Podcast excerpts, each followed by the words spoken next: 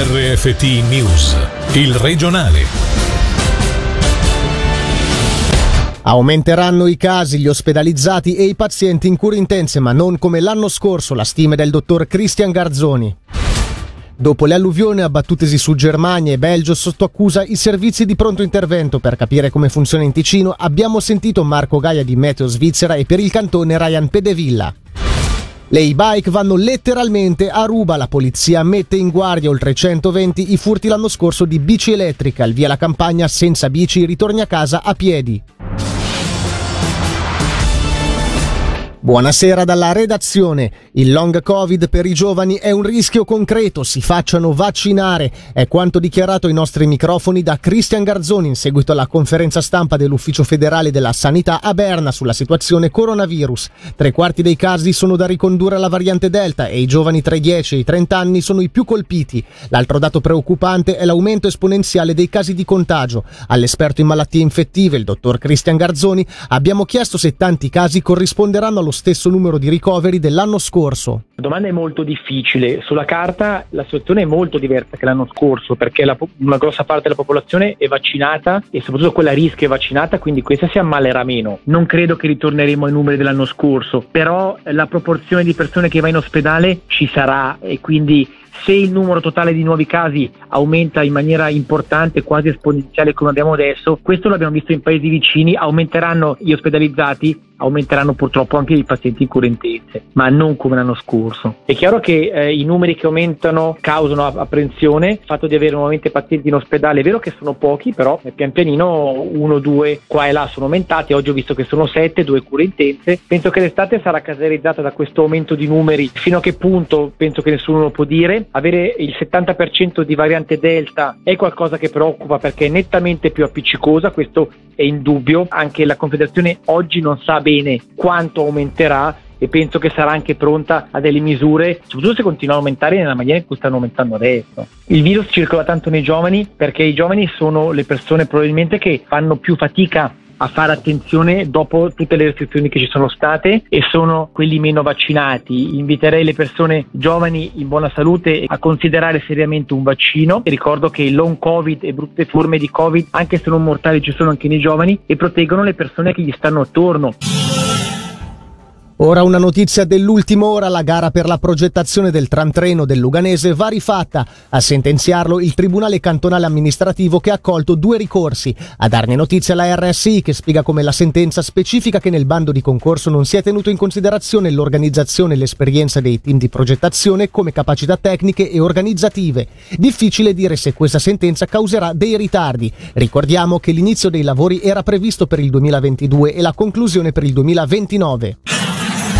Almeno 169 decessi in Germania e 36 in Belgio è il bilancio provvisorio delle alluvioni che hanno recentemente colpito il nord Europa. Anche sulla Svizzera, Ticino compreso, negli scorsi giorni è caduta molta pioggia che ha fatto ingrossare laghi e fiumi, ma nulla a che vedere con la tragedia accaduta più a nord.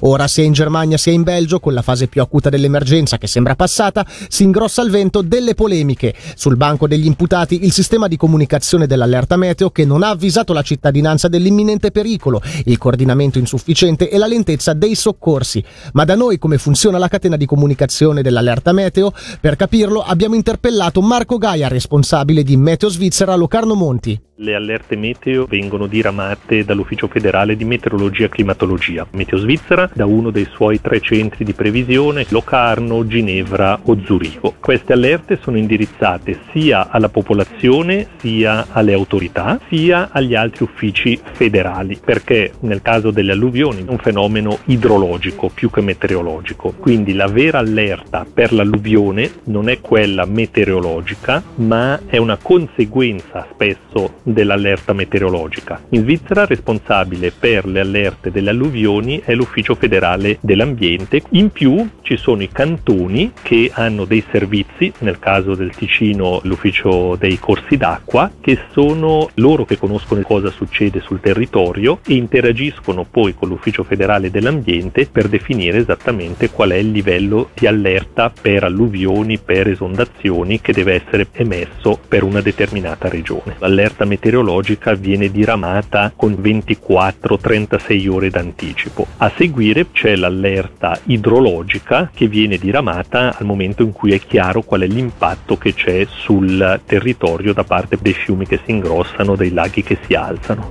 Dopo la parte in cui viene lanciata l'allerta meteo, si passa a quella dell'organizzazione di un pronto e tempestivo intervento.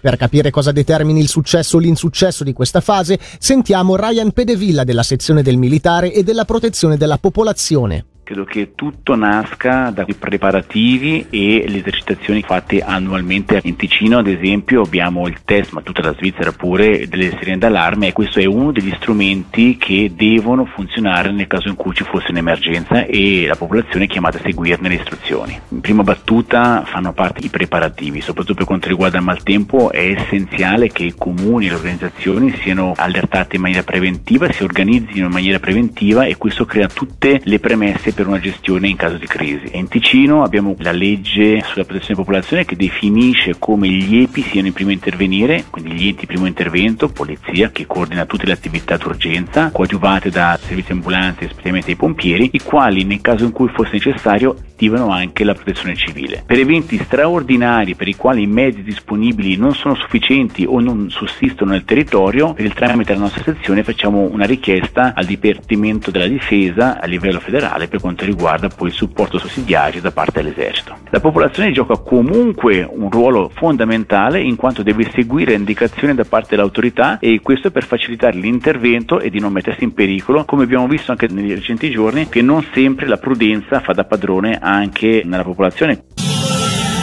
Passiamo alla cronaca giudiziaria. È stato condannato a una pena detentiva di 2 anni, sospesa con la condizionale per 5, all'espulsione dalla Svizzera per 7 anni e al pagamento degli importi indicati dai suoi accusatori per un totale di 190.000 franchi. Si tratta di un 31enne a processo oggi alle assise correzionali di Bellinzona, che offriva beni e servizi su piattaforme di vendita facendosi pagare in anticipo ma senza fornire quanto promesso. Come riporta la regione, l'uomo tuttavia non sconterà ulteriori giorni in prigione perché ha già trascorso 22 mesi dietro le sbarre, tra carcerazione preventiva ed espiazione anticipata della pena.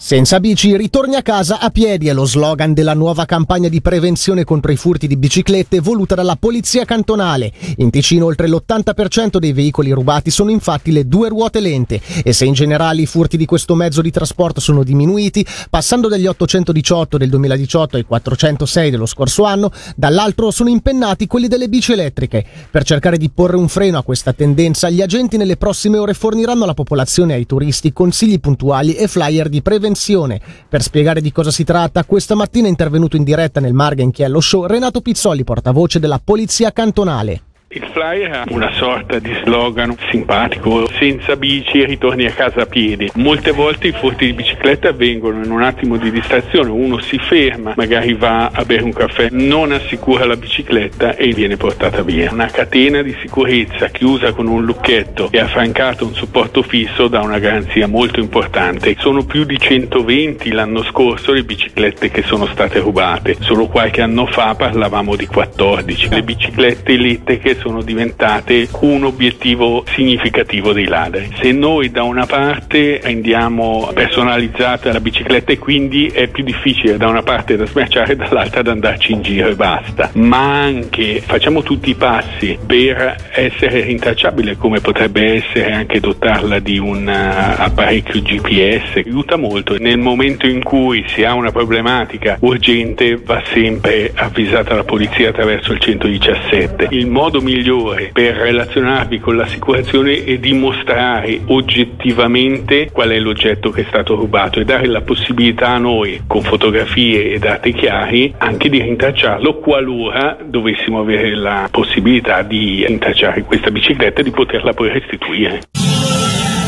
50 fotografie di 50 donne scattate da 50 fotografe a 50 anni dal suffragio femminile. È stata presentata oggi la mostra che sarà allestita a Spazio Reale nell'antico convento delle Agostiniane di Monte Carasso. L'esposizione sarà accessibile al pubblico dal 21 luglio al 22 agosto. Tutto questo avviene nell'ambito di una ripartenza di cultura e intrattenimento in Ticino e nella città di Bellinzona, come spiega il vice sindaco Simone Gianini.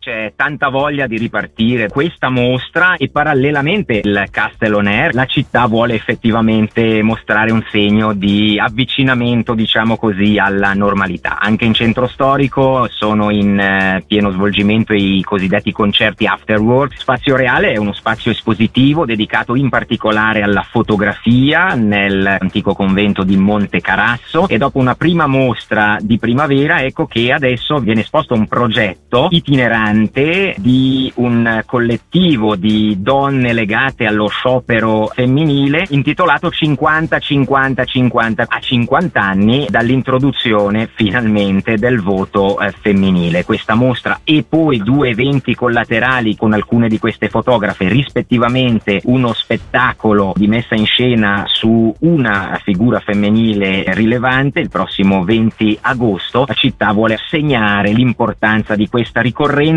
che non deve passare diciamo inosservata o per scontata, ma anzi no, in questo caso proprio la forza di queste immagini impongono una riflessione. Ora le altre notizie in meno di 60 secondi con Angelo Chiello. Coronavirus, leggero calo dell'incidenza nella Svizzera italiana, mentre a livello nazionale è in continua crescita, con 70 casi ogni 100.000 abitanti. Ticino e Grigioni registrano un leggero calo.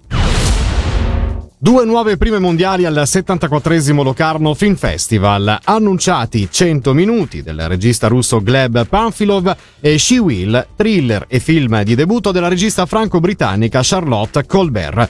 203 film in programma dal 4 al 14 agosto. Bellinzona da oggi una caccia al tesoro per scoprire città e castelli. All'ufficio turistico di Piazza Collegiata si potrà ritirare gratuitamente la mappa per raccogliere indizi e comporre una parola misteriosa ottenendo un simpatico premio. Igeri Novotny ha giocato la sua ultima partita con l'Ambri, con cui ha totalizzato 33 punti in 105 partite. A 37 anni il giocatore ceco si ritira dopo aver vinto l'oro ai mondiali 2010 ed essere sceso sul ghiaccio in NHL per 4 stagioni. Questo era il nostro ultimo servizio. Da Michele Sediglia dalla redazione, l'augurio di una buona serata. Il regionale di RFT, il podcast su www.radioticino.com.